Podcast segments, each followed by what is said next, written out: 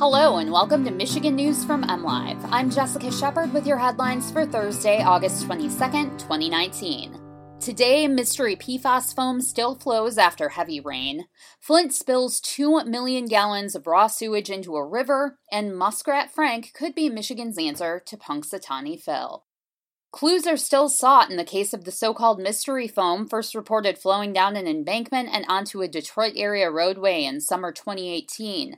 While officials determined last spring that the thick foam contained high levels of PFAS and seemed to be moving through an unused storm sewer pipe, they're also not closer to stopping it or identifying the cause. That became an issue after heavy rains in July resulted in several more events of some foam coming out of the storm sewer, according to the Great Lakes Water Authority.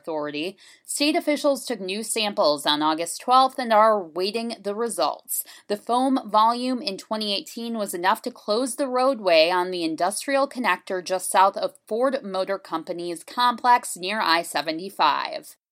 The city of Flint dumped an estimated 2 million gallons of untreated sewage into the Flint River Sunday, just months after officials warned wastewater infrastructure was fast approaching a critical point.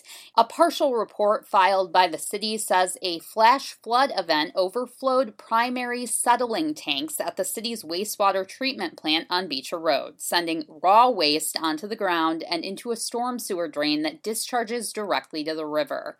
The city has yet to indicate what actions it took to minimize impact from the discharge, or what plans it has to prevent a similar spill in the future.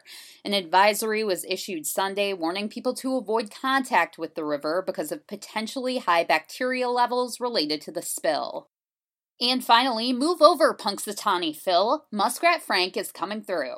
For more than 130 years, Punxsutawney Phil has predicted winter weather. As the old superstition goes, if Phil sees his shadow on Groundhog Day, there will be six more weeks of winter. If Muskrat Frank sees his shadow, though, there will be eight more weeks of summer, according to Muskegon Muskrat Day organizer Dana Precious. The ceremony is set for 5 p.m. on Muskrat Day, Tuesday, August 27th, in front of the Boomtown Market in downtown Muskegon. We certainly hope the taxidermied muskrat sees his shadow. Yes, it is a taxidermied critter.